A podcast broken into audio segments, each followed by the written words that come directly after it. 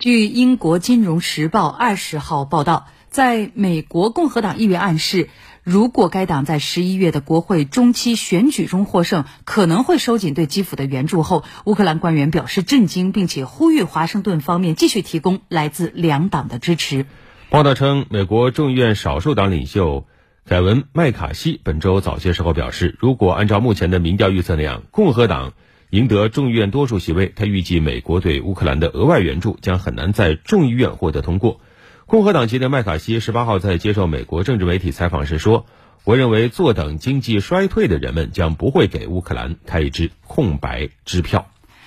乌克兰总统泽连斯基所属政党的议会党团领袖戴维·阿拉卡米亚周三在接受采访时表示：“说实话，听到麦卡锡的这些言论，我们感到震惊。”他声称自己最近访问华盛顿时曾与麦卡锡会面，而对方当时的说法让他相信美国对乌克兰的支持将会继续下去。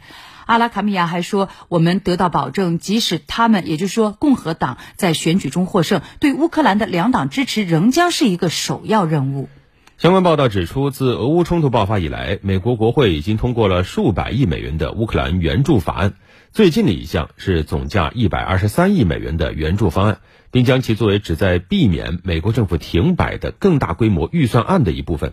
但是在援乌问题上出现了党派分歧。今年五月，有十一名共和党参议员和五十七名共和党众议员投票反对四百亿美元的乌克兰援助方案。国会议员和分析人士预计，在下届国会，共和党对此事的反对程度将进一步加大，尤其是在二零二四年美国大选临近之际。报道还援引战略与预算评估中心顾问埃里克·艾德尔曼的说法称。共和党内部可能出现的分歧给人不祥的预感，但他预计美国将继续能够支持基辅。这名前美国大使五角大楼的高级官员还说：“我不会说这是对美国进一步向乌克兰提供援助判了死刑，会有一些共和党人支持他，但是他将变得困难很多，因为共和党的重心将转向更加孤立主义、更反对支持乌克兰的那些部分。”